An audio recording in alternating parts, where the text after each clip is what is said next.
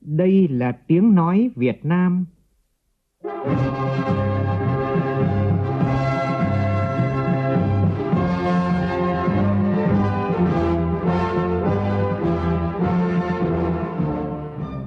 là tiếng nói Việt Nam, phát thanh từ Hà Nội, thủ đô nước Cộng hòa xã hội chủ nghĩa Việt Nam.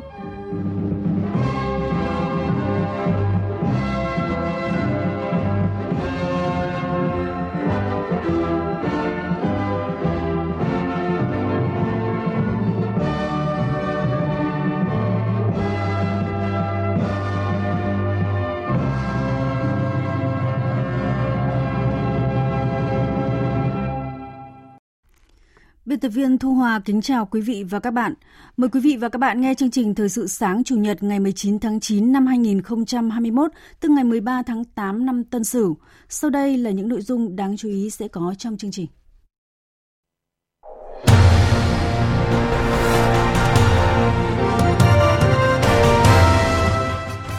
Chủ tịch nước Nguyễn Xuân Phúc bắt đầu các hoạt động trong chuyến thăm hữu nghị chính thức Cuba theo lời mời của Bí thư thứ nhất Ban chấp hành Trung ương Đảng Cộng sản Cuba, Chủ tịch nước Cộng hòa Cuba Miguel Díaz-Canel.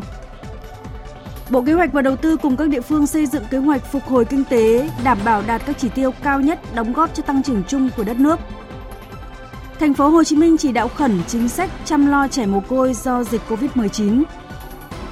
Trong phần tin thế giới, Ủy ban bầu cử Trung ương Nga tuyên bố có bằng chứng cho thấy sự can thiệp của nước ngoài vào cuộc bầu cử Duma quốc gia tức Hạ viện Nga. Giới chức Anh Mỹ khẳng định quan hệ đồng minh thân thiết sau thỏa thuận đối tác quốc phòng và an ninh Australia Anh Mỹ ở khu vực Ấn Độ Dương Thái Bình Dương.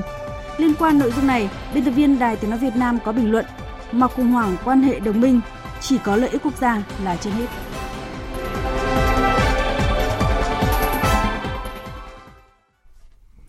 Bây giờ là nội dung chi tiết. Ngay sau khi đến Cuba chiều ngày 18 tháng 9 theo giờ địa phương tức sáng nay theo giờ Việt Nam, Chủ tịch nước Nguyễn Xuân Phúc tiếp Phó Chủ tịch thứ nhất Viện Cuba hữu nghị với các dân tộc Noemi Fernandez, Chủ tịch Hội hữu nghị Cuba Việt Nam Maria Gomez và đại diện lãnh đạo các trường mang tên Bác Hồ, Nguyễn Văn Trỗi và Võ Thị Thắng đến chào Chủ tịch nước. Tại hoạt động đầu tiên của chuyến thăm này, Chủ tịch nước Nguyễn Xuân Phúc khẳng định thông điệp chuyến đi này Đảng, Nhà nước và nhân dân Việt Nam anh em luôn sát cánh kề vai cùng Cuba anh em. Phóng viên Vũ Dũng đưa tin. Phát biểu tại buổi tiếp, Phó Chủ tịch thứ nhất Viện Cuba hữu nghị với các dân tộc, bà Nomi Fernandez cho rằng trong bối cảnh đại dịch như hiện nay, việc Chủ tịch nước Nguyễn Xuân Phúc là nguyên thủ nước ngoài đầu tiên tới thăm Cuba sau khi Đảng Cộng sản Cuba tổ chức thành công Đại hội Đảng lần thứ 8 và có ban lãnh đạo mới, cho thấy tình cảm đặc biệt sâu sắc của Đảng, Nhà nước và nhân dân Việt Nam dành cho Đảng, Nhà nước và nhân dân Cuba trong bất kỳ hoàn cảnh nào. Viện Cuba hữu nghị với các dân tộc có nhiều tổ chức chính trị xã hội tham gia và đã tổ chức nhiều hoạt động thiết thực, trong đó có nhiều hoạt động đóng góp vào mối quan hệ đoàn kết anh em Việt Nam Cuba. Phát biểu tại buổi tiếp, Chủ tịch nước Nguyễn Xuân Phúc nêu rõ, dù về địa lý hai nước xa xôi cách trở, nhưng nhân dân Việt Nam, đất nước Việt Nam luôn bên cạnh nhân dân Cuba anh em. Chủ tịch nước khẳng định, làm được điều gì đóng góp cho mối quan hệ tốt đẹp hai nước thì Đảng, Nhà nước và nhân dân Việt Nam luôn sẵn sàng. Chính vì thế dù Việt Nam còn nhiều khó khăn, nhưng vẫn cố gắng đóng góp một phần nhỏ bé của mình, hỗ trợ cùng Cuba anh em khắc phục những khó khăn hiện nay. Đây cũng là thông điệp của chuyến đi này. Có thể nói là trong chiến tranh cũng như trong hòa bình. Chúng ta tự hào về mối quan hệ ân tình, trong sáng, chân thành bình bỉ, khắc phục mọi khó khăn để vun đắp cái tình hữu nghị, sự hiểu biết lẫn nhau giữa hai đất nước, hai dân tộc và hai đảng của chúng ta. Dưới sự lãnh đạo của chủ tịch hồ chí minh của đảng cộng sản việt nam, của hồ chí minh, của fidel castro của Đảng Cộng sản Cuba nên cái hiểu biết ấy ngày càng được khẳng định. Tình anh em ấy mãi mãi trường tồn đây là một tài sản vô giá giữa hai đảng, hai dân tộc chúng ta. Qua cái cuộc gặp mặt hôm nay, có thể nói cái sự sâu lắng trong lòng người, rất cần rất nhân dân Cuba nên đối với Việt Nam. Trong chiến tranh, ai cũng biết nhưng trong hòa bình chúng ta còn biết nhiều việc làm của hai nước chúng ta nhân dân hai nước chúng ta để đóng góp trong tình hữu nghị vĩ đại truyền thống ấy Trân trọng cảm ơn Chủ tịch nước Nguyễn Xuân Phúc thay mặt Đảng, Nhà nước, Nhân dân Việt Nam đã dành những tình cảm hết sức quý giá, đặc biệt dành cho Đảng, Nhà nước và nhân dân Cuba. Phó Chủ tịch Viện Cuba hữu nghị với các dân tộc bày tỏ, Viện và Hội hữu nghị Cuba Việt Nam luôn nỗ lực tổ chức nhiều hoạt động để góp phần vun đắp mối quan hệ hữu nghị truyền thống hai nước, đặc biệt là chú trọng trong việc giáo dục thế hệ trẻ tiếp nối truyền thống đó. Do đó tại cuộc gặp mặt này có đầy đủ các tổ chức và các thế hệ, cả thế hệ trẻ của Cuba đang công tác tại nhiều tổ chức chính trị xã hội. Cũng theo phóng viên Vũ Dũng cách đây ít phút, Chủ tịch nước Nguyễn Xuân Phúc đã thăm đại sứ quán, gặp gỡ cán bộ nhân viên đại sứ quán và đông đảo bà con kiều bào tại Cuba. Thông tin chi tiết chúng tôi sẽ cập nhật trong bản tin và chương trình thời sự tiếp theo.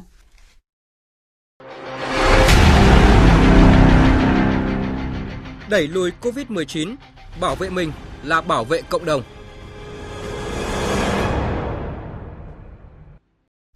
Thưa quý vị và các bạn, tiếp tục bám sát diễn biến và chỉ đạo công tác phòng chống dịch tại khu vực phía Nam. Chiều qua, tại buổi làm việc với Ban chỉ đạo phòng chống dịch COVID-19 thành phố Cần Thơ, Phó Thủ tướng Chính phủ Vũ Đức Đam đã đề nghị trong công tác phòng chống dịch, thành phố Cần Thơ cần tập trung cho vùng đỏ nhưng không được lơ là vùng xanh, vẫn cần định kỳ lấy mẫu xét nghiệm PCR cho người dân. Phó Thủ tướng cũng đề nghị Bộ Y tế ưu tiên phân bổ vaccine để Cần Thơ còn hỗ trợ các tỉnh trong công tác điều trị COVID-19 vì vai trò của Cần Thơ là trung tâm thủ phủ miền Tây. Trước đó, Phó Thủ tướng Vũ Đức Đam đã làm việc với tỉnh Trà Vinh. Phó Thủ tướng Vũ Đức Đam lưu ý Trà Vinh khi doanh nghiệp trở lại hoạt động, các nhà máy xí nghiệp trên địa bàn phải đảm bảo tiêu chí ba xanh, có nghĩa là nhà máy xanh, nơi ở xanh và công nhân xanh. Công nhân quay trở lại làm việc sẽ được hỗ trợ test nhanh kháng nguyên với SARS-CoV-2. Văn phòng Ủy ban Nhân dân thành phố Hồ Chí Minh vừa có công văn khẩn yêu cầu Ủy ban Nhân dân các quận, huyện và thành phố Thủ Đức tổ chức giả soát lập danh sách trẻ mồ côi vì COVID-19. Đây là yêu cầu của Phó Chủ tịch Ủy ban nhân dân thành phố Hồ Chí Minh Võ Văn Hoan khi tình hình COVID-19 diễn biến phức tạp khiến cho hàng nghìn trẻ em mồ côi cha mẹ không nơi nương tựa cần được quan tâm chăm sóc trước mắt cũng như là về lâu dài. Ủy ban nhân dân thành phố giao Sở Lao động Thương binh và Xã hội thành phố Hồ Chí Minh là đơn vị hướng dẫn các địa phương đơn vị thăm hỏi nắm bắt nguyện vọng, tổng hợp báo cáo để tham mưu đề xuất hệ thống các chính sách chăm lo cho trẻ mồ côi từ nhỏ đến khi trưởng thành. Trình Ủy ban nhân dân thành phố trước ngày 30 tháng 9 giao Ban Tôn giáo thành phố, Hiệp hội Doanh nghiệp thành phố chủ trì làm việc với các tổ chức tôn giáo, các doanh nghiệp là những tổ chức có tâm nguyện chăm sóc nuôi dưỡng các cháu mồ côi để lắng nghe các kiến nghị để báo cáo Ủy ban nhân dân thành phố trước ngày 25 tháng 9. Liên quan đến ý kiến một số bác sĩ cho rằng việc lấy mẫu xét nghiệm SARS-CoV-2 với tần suất nhiều sẽ ảnh hưởng đến chức năng hô hấp, đại diện Trung tâm Kiểm soát bệnh tật thành phố Hồ Chí Minh đã có lý giải và khẳng định không thay đổi phương pháp test. Tin của phóng viên Tỷ Huỳnh.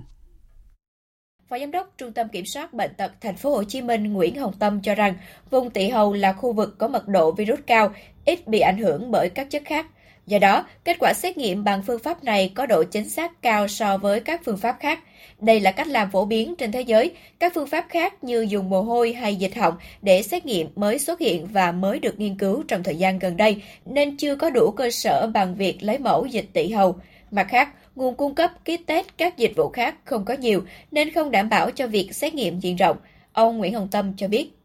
À, lấy mẫu dùng họng thì có thể là do sau khi mình ăn uống thì thức ăn nó đi ngang đó thì nó có thể ảnh hưởng tới cái cái kết quả của test hoặc vùng mũi thì có thể nhiều khi chúng ta ngoái mũi hay là cái gì đó thì nó cũng ảnh hưởng còn cái vùng tị hầu là vùng sâu trong cho nên nó kín và nó ít bị ảnh hưởng do đó cái à, việc mà lấy dùng vùng này là coi như là hiện nay là được xem như là một phương pháp là đảm bảo cái giá cái cái độ chính xác cao nhất.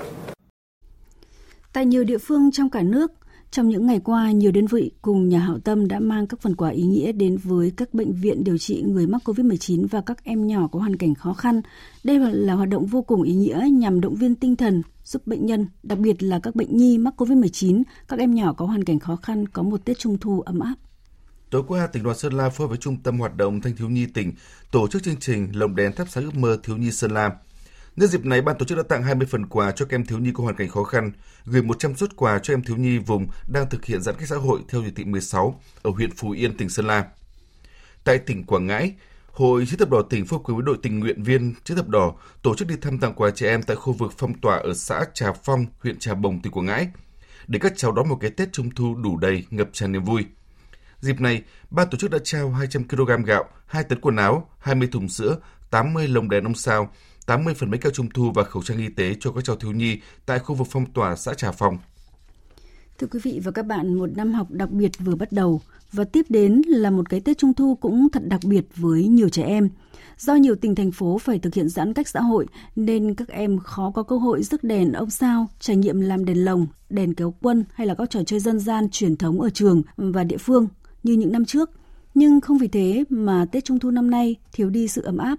ghi nhận của phóng viên Bích Ngọc. Niềm vui dạng ngời trên khuôn mặt của bé Lê Nhật Nam 5 tuổi ở huyện Thường Tín, Hà Nội. Đây là lần đầu tiên bé được cùng mẹ làm đèn lồng bằng giấy màu và hộp xà phòng cũ. Chiếc đèn nhỏ xinh, không có nhạc, không có ánh điện lấp lánh như mọi năm, nhưng lại được bé đặc biệt yêu thích. Đi nằm, đi chơi, học bài, bất kể đi đâu làm gì, Nhật Nam đều cầm theo đèn lồng và tự hào khoe với các bạn cùng lớp rằng Hôm nay mẹ tớ với tớ làm một đèn lồng có hai đèn lồng một cái thì dành cho em có một cái thì dành cho tớ tớ rất vui là mong muốn sẽ được trung thu ngay và luôn những ngày giãn cách xã hội, bố mẹ và các con đều ở nhà làm việc, học tập trực tuyến. Cũng vì thế mà hiếm có năm nào bố mẹ lại có thể dành nhiều thời gian cùng con học, cùng con vui đón trung thu như năm nay. Việc chuẩn bị đồ chơi trung thu không khó bởi thao tác đơn giản, nguyên liệu dễ tìm. Và ý nghĩa nhất của công việc này chính là bởi sự kết nối giữa các thế hệ trong cùng gia đình. Lâu không làm nên chị Mai ở quận Cầu Giấy khá lúng túng, nhưng nụ cười rạng rỡ của cả nhà cho thấy dù vất vả hơn nữa thì họ vẫn vui. Còn với nghệ nhân ưu tú Nguyễn Văn Quyền ở xã Cao Viên, huyện Thanh Oai, Hà Nội, những khoảnh khắc được cùng làm, cùng chơi thế này, kết nối các thành viên gia đình với nhau hơn. Ta là phải có điều kiện để được trải nghiệm những cái đồ chơi tự làm, tự tạo ấy, nghề truyền thống và mình cảm thấy rất là háo hức. Thực ra mình tự cảm thấy vui thôi, nhưng mình cũng chẳng biết vì sao. Hướng dẫn các cháu làm thì tôi có kể lại sự tích của đèn kéo quân và nói về chữ hiếu cho các cháu. Mỗi đồ chơi nó có ý nghĩa riêng, có nhiều cháu nó làm xong được cái đồ chơi, thì cái đó mình cũng vui với các cháu. Cái vui là vui chung với các cháu, vui lây các cháu vui mừng trung thu chẳng dằm tháng tám sang tỏ như gương tròn như chiếc bánh treo trên đường trời Trung thu không chỉ là ngày Tết dành cho trẻ thơ, được thoải mái chạy nhảy vui đùa, rước đèn đón trăng, mà hơn cả đó là sự đoàn viên hội tụ, gắn kết các thành viên gia đình, nhất là trong những ngày nhiều tỉnh thành phố đang thực hiện giãn cách xã hội như thế này.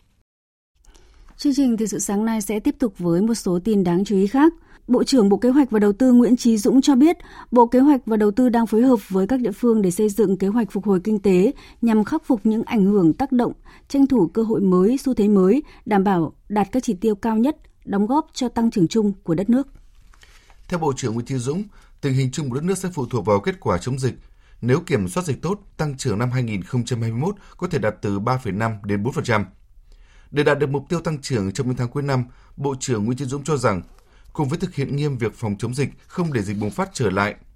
Các địa phương cần thực hiện các nhiệm vụ giải pháp của chính phủ đề ra tại nghị quyết số 63 của chính phủ về các nhiệm vụ giải pháp chủ yếu thúc đẩy tăng trưởng kinh tế, giải ngân vốn đầu tư công và xuất khẩu bền vững những tháng cuối năm 2021 và đầu năm 2022. Bên cạnh đó, các địa phương cần tập trung đẩy nhanh tiến độ thực hiện các chính sách hỗ trợ người dân theo nghị quyết 68 của chính phủ về một số chính sách hỗ trợ người lao động và người sử dụng lao động gặp khó khăn do đại dịch COVID-19 đồng thời bám sát tình hình thực tế để thực hiện công tác dự báo về khả năng bố trí ngân sách của trung ương, địa phương. Từ ngày mai, Đồng Nai chính thức triển khai kế hoạch từng bước khôi phục các hoạt động kinh tế xã hội đảm bảo phòng chống dịch COVID-19. Thông tin vừa đưa ra tại hội nghị gặp gỡ đối thoại với các hiệp hội doanh nghiệp có vốn đầu tư nước ngoài của lãnh đạo tỉnh Đồng Nai. Ngay tại buổi đối thoại, ông Cao Tiến Dũng, Chủ tịch Ủy ban nhân dân tỉnh Đồng Nai khẳng định phương châm nhất quán của Đồng Nai là chính quyền đồng hành cùng doanh nghiệp, tỉnh sẽ tạo mọi điều kiện sớm tháo gỡ vướng mắc giúp doanh nghiệp vượt qua khó khăn, nhanh chóng phục hồi sản xuất. Thưa quý vị và các bạn, sau gần một năm có hiệu lực Hiệp định Tự do Thương mại EU Việt Nam EVFTA đã và đang tiếp tục mở ra nhiều cơ hội mới cho các trao đổi thương mại giữa Việt Nam và Pháp, thu hút sự quan tâm của nhiều doanh nghiệp Pháp đến Việt Nam. Phóng viên Quang Dũng thường trú tại Pháp thông tin. Tìm hiểu và khám phá lại Việt Nam, tìm kiếm những cơ hội mới với những điều kiện thuận lợi mới. Đó là mục đích mà Phòng Thương mại và Công nghiệp tỉnh Sơn và Loa của Pháp hướng đến khi tổ chức diễn đàn doanh nghiệp tại thành phố Macon để trao đổi về Hiệp định Thương mại Tự do Liên minh châu Việt Nam – hơn 50 doanh nghiệp lớn trong tỉnh Xuân và Loa và các địa phương lân cận đã đến tham dự, trong đó có những tên tuổi lớn trong lĩnh vực dược phẩm, nông nghiệp, gỗ và chế tạo máy. Là tỉnh có diện tích lớn thứ 6 tại Pháp và nổi tiếng với các sản phẩm nông nghiệp chất lượng cao như rượu vang Bourgogne, format, thịt bò, cũng như có một số doanh nghiệp lớn trong lĩnh vực dược phẩm, chế biến gỗ, vận tải đường thủy. Ông Michel Suso tin rằng tỉnh Xuân và Loa có thể mang đến cho phía Việt Nam nhiều giải pháp.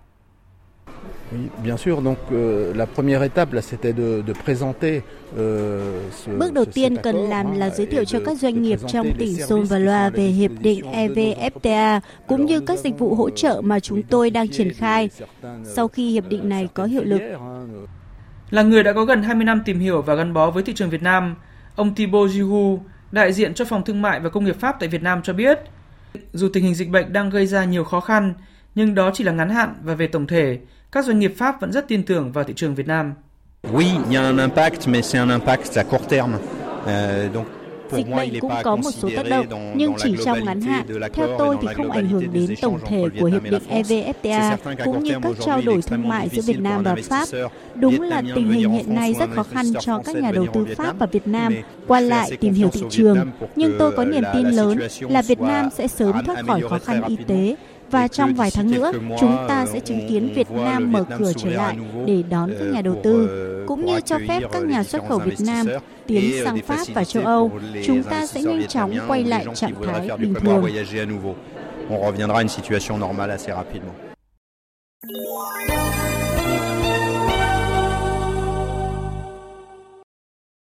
Xin được chuyển sang phần tin thế giới. Theo Ủy ban bầu cử Trung ương Nga, tính đến 20 giờ theo giờ Moscow, tỷ lệ cử tri đi bỏ phiếu trong cuộc bầu cử vào Duma quốc gia tức Hạ viện Nga là 31,51%, chưa tính bỏ phiếu điện tử. Các chuyên gia đánh giá kết quả sơ bộ này cao hơn mong đợi. Phóng viên Anh Tú thường trú tại Liên bang Nga đưa tin. Trong ngày thứ hai của cuộc bầu cử vào Duma quốc gia Nga, người dân ở khắp các vùng trên cả nước tiếp tục đi bỏ phiếu, thực hiện quyền hiến định của mình. Chủ tịch Duma Quốc gia Nga Vyacheslav Volodin khẳng định càng nhiều cử tri đi bầu thì trách nhiệm của đại biểu càng lớn. Ông nói, Cần hiểu rằng nếu số phiếu bầu càng cao thì các đại biểu sau bầu cử có trách nhiệm hơn trong thực hiện các nghĩa vụ của mình vì hiểu rằng mọi người đã đi bỏ phiếu, đã ủng hộ. Các nhà phân tích chính trị cho rằng tỷ lệ cử tri đi bầu trong cuộc bầu cử vào Duma quốc gia sau hai ngày bỏ phiếu đạt 31,51% là vượt quá mong đợi – Bên cạnh đó, người dân Nga đã rất quan tâm đến hình thức bỏ phiếu điện tử. Nhà phân tích chính trị Anna Fedorova nhận xét. Tỷ lệ phiếu bầu và cử tri đi bỏ phiếu khá cao, do đó chúng ta có thể nói rằng mọi thứ sẽ ổn với tính hợp pháp của cuộc bỏ phiếu, bởi vì tỷ lệ cử tri đi bầu càng cao, khả năng xảy ra một số loại giả mạo ở các địa điểm càng ít. Ở những thành phố lớn, thực hiện bỏ phiếu điện tử từ xa, cử tri nhận thấy sự nhanh chóng và thuận tiện của thủ tục. Trước đó, Ủy ban bầu cử Trung ương Nga cho biết đã có bằng chứng cho thấy sự can thiệp của nước ngoài vào cuộc bầu cử Duma quốc gia tức Hạ viện Nga. Theo người đứng đầu Trung tâm Thông tin của Ủy ban bầu cử Trung ương Nga, có hai cuộc tấn công nhằm vào trang mạng của Ủy ban bầu cử Trung ương Nga, trong khi cuộc thứ ba nhằm vào hệ thống DDoS. Theo hãng tin Sputnik News, tân Ngoại trưởng Anh Liz Truss cho biết bà đã thảo luận với người đồng cấp Mỹ Antony Blinken về thỏa thuận đối tác quốc phòng và an ninh Australia, Anh, Mỹ ở khu vực Ấn Độ-Thái Bình Dương –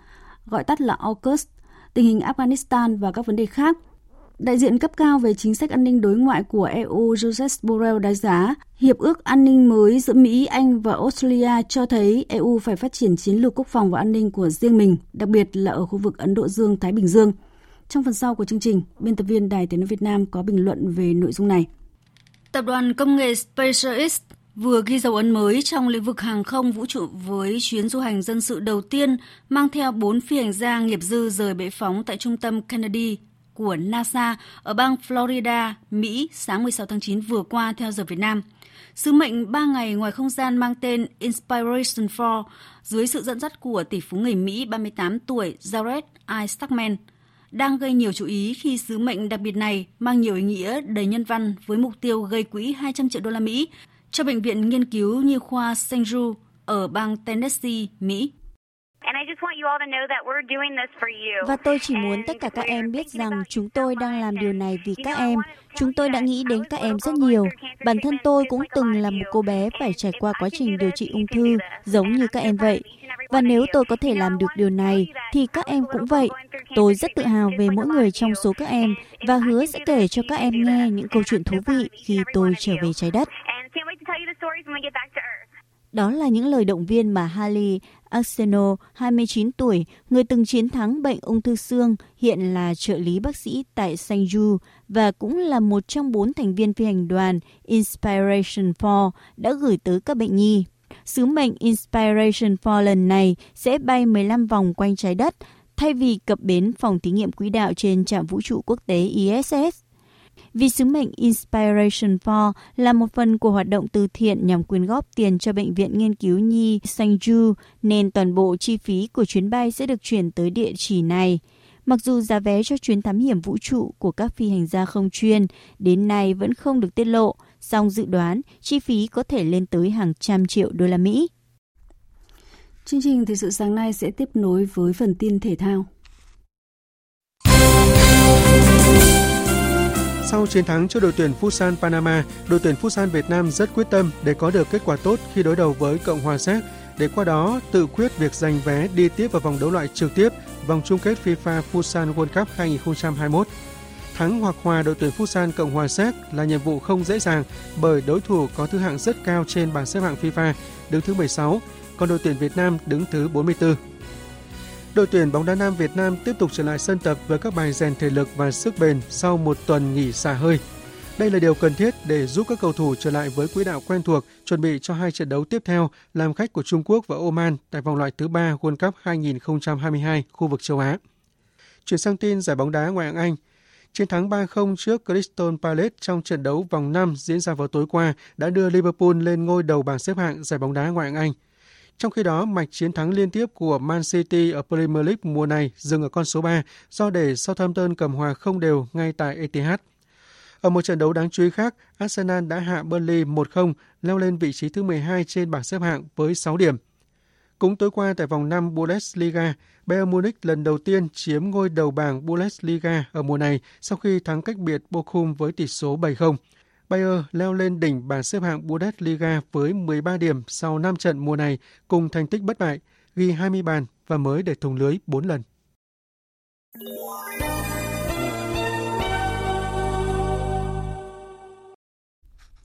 Quý vị và các bạn đang nghe chương trình Thời sự sáng của Đài Tiếng Nói Việt Nam. Thưa quý vị và các bạn, trong tuần, Mỹ, Anh và Australia đã khiến cả thế giới bất ngờ khi công bố thiết lập mối quan hệ đối tác ba bên mới về an ninh, gọi tắt là AUKUS. Sự ra đời của cơ chế hợp tác này được đánh giá là bước đi chiến lược có tầm ảnh hưởng toàn cầu, đặc biệt là đối với khu vực Ấn Độ-Thái Bình Dương, và nó càng được dư luận chú ý nhiều hơn khi trở thành nguồn cơn của cuộc khủng hoảng quan hệ đồng minh giữa bộ ba này với những nước phương Tây không có chân trong liên minh mới. Biên tập viên Đài tiếng nói Việt Nam có bình luận, mặc khủng hoảng quan hệ đồng minh, chỉ có lợi ích quốc gia là trên hết. Mời quý vị và các bạn cùng nghe. Cơ chế đối tác an ninh ba bên giữa Mỹ, Anh, Australia vừa chính thức ra mắt hôm 15 tháng 9 và kéo theo nó là đầy đủ cung bậc cảm xúc hỉ nộ ái ố đối với các quốc gia liên quan. Mỹ, Anh và Australia vui mừng vì tạo được thế kiềng ba chân vững chãi trong việc cùng nhau nâng cao sức mạnh an ninh quốc phòng cũng như tầm ảnh hưởng tại khu vực Ấn Độ Dương-Thái Bình Dương. Có lẽ Pháp là quốc gia phản ứng mạnh mẽ nhất khi tam giác chiến lược được hình thành giữa Mỹ, Anh và Australia. Việc Pháp triệu hồi đại sứ Pháp tại Mỹ lần đầu tiên sau gần 250 năm thiết lập quan hệ và đại sứ Pháp tại Australia lần đầu tiên kể từ năm 1995 đã minh chứng cho sự giận dữ và nỗi thất vọng của nước Pháp. Điều đó là dễ hiểu bởi Pháp đã mất đi hợp đồng mua bán tàu ngầm trị giá tới 40 tỷ đô la với Australia sau khi quốc gia châu đại dương này bắt tay với Mỹ và Anh. Không chỉ thiệt hại kinh tế, chính quyền Paris còn đối mặt với làn sóng chỉ trích trong nước vì đã để Pháp bị gạt ra bên lề cuộc chơi tại một địa bàn chiến lược quan trọng như Ấn Độ Dương-Thái Bình Dương. Đây sẽ là cú đòn giáng vào uy tín chính trị của chính quyền Tổng thống Pháp Emmanuel Macron trong bối cảnh cuộc bầu cử Tổng thống sẽ diễn ra vào tháng 4 năm sau. Canada cũng lâm vào cảnh huống tương tự và Thủ tướng Canada Justin Trudeau đang hứng bão chỉ trích vì để buột mất cơ hội có chân trong liên minh mới, trong khi ngay ngày mai quốc gia này bước vào cuộc bầu cử liên bang. Bên cạnh đó, New Zealand hay các nước Liên minh châu Âu cũng không khỏi mất lòng vì còn chẳng được bộ ba Mỹ, Anh, Australia tham vấn, chứ chưa nói tới tham gia vào cơ chế hợp tác an ninh AUKUS. Các nước Mỹ, Anh, Australia Hiểu rõ quyết định của họ sẽ làm sứt mẻ quan hệ với các nước đồng minh khác, thậm chí là dẫn tới cuộc khủng hoảng ngoại giao như với Pháp hiện nay. Song lợi ích quốc gia vẫn là trên hết. Ba nước này nhận ra sở hữu tiềm lực mạnh đủ để bổ sung cho nhau trong việc đối phó với các thách thức an ninh, đặc biệt là an ninh biển, và họ không muốn một tập hợp quá đông bởi nó sẽ làm loãng cơ chế hợp tác. Trong chiến lược xoay trục về Ấn Độ Dương-Thái Bình Dương, các nước lớn đều tính kỹ các bài toán lợi ích quốc gia, song điều mà dư luận trông đợi là các bên sẽ cùng hành xử có trách nhiệm, xoa dịu các mối hiểm khích dù là giữa các đồng minh lâu năm hay giữa các bên đối trọng, nhằm tạo nên những cơ chế ngăn ngừa hiệu quả đối với thách thức an ninh tại khu vực Ấn Độ Dương-Thái Bình Dương. Thưa quý vị, điều gì đang xảy ra trong mối quan hệ đồng minh xuyên Đại Tây Dương – sự ra đời của AUKUS tác động thế nào đến địa chính trị của khu vực Ấn Độ Dương, Thái Bình Dương?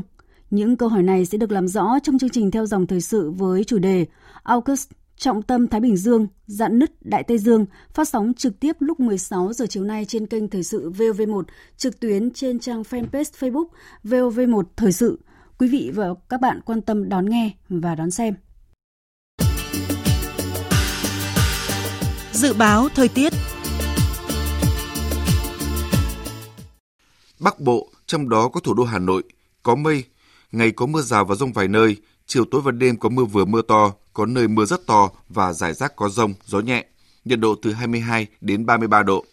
Khu vực từ Thanh Hóa đến Thừa Thiên Huế có mây, có mưa rào và rông vài nơi, riêng phía Nam chiều tối và đêm có mưa rào và rông rải rác, nhiệt độ từ 23 đến 34 độ. Khu vực từ Đà Nẵng đến Bình Thuận, khu vực Tây Nguyên và Nam Bộ nhiều mây, có mưa vừa mưa to, có nơi mưa rất to và rải rác có rông. Phía Bắc gió đông đến đông bắc, phía Nam gió Tây Nam cấp 2, cấp 3, nhiệt độ từ 24 đến 33 độ. Dự báo thời tiết biển. Vịnh Bắc Bộ, khu vực quần đảo Trường Sa thuộc tỉnh Khánh Hòa và Vịnh Thái Lan có mưa rào và rông vài nơi, gió nhẹ. Vùng biển từ Quảng Trị Quảng Ngãi, khu vực Bắc Biển Đông và khu vực quần đảo Hoàng Sa thuộc thành phố Đà Nẵng và vùng biển từ Bình Định đến Ninh Thuận. Có mưa rào vài nơi, riêng phía Nam có mưa rào và rông rải rác, gió đông đến đông nam cấp 4, cấp 5. Vùng biển từ Cà Mau đến Kiên Giang có mưa rào rải rác và có nơi có rông, gió Tây đến Tây Nam cấp 3, cấp 4. Khu vực giữa Biển Đông có mưa rào và rải rác có rông, gió Nam đến Đông Nam cấp 3, cấp 4. Khu vực Nam Biển Đông, vùng biển từ Bình Thuận đến Cà Mau có mưa rào và rông rải rác ở phía Bắc, gió Tây Nam cấp 4, cấp 5. Trước khi kết thúc chương trình thời sự sáng nay, chúng tôi tóm lược một số tin chính đã phát trong chương trình.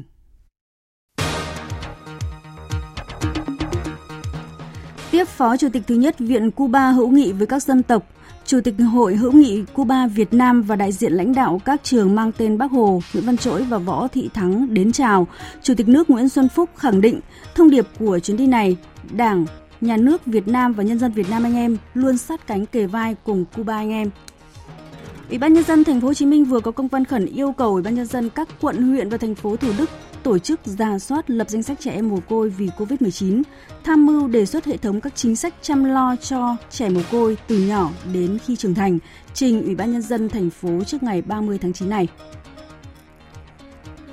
Giới chức Anh, Mỹ khẳng định quan hệ đồng minh thân thiết sau thỏa thuận đối tác quốc phòng và an ninh Australia, Anh, Mỹ ở khu vực Ấn Độ Dương, Thái Bình Dương, gọi tắt là AUKUS.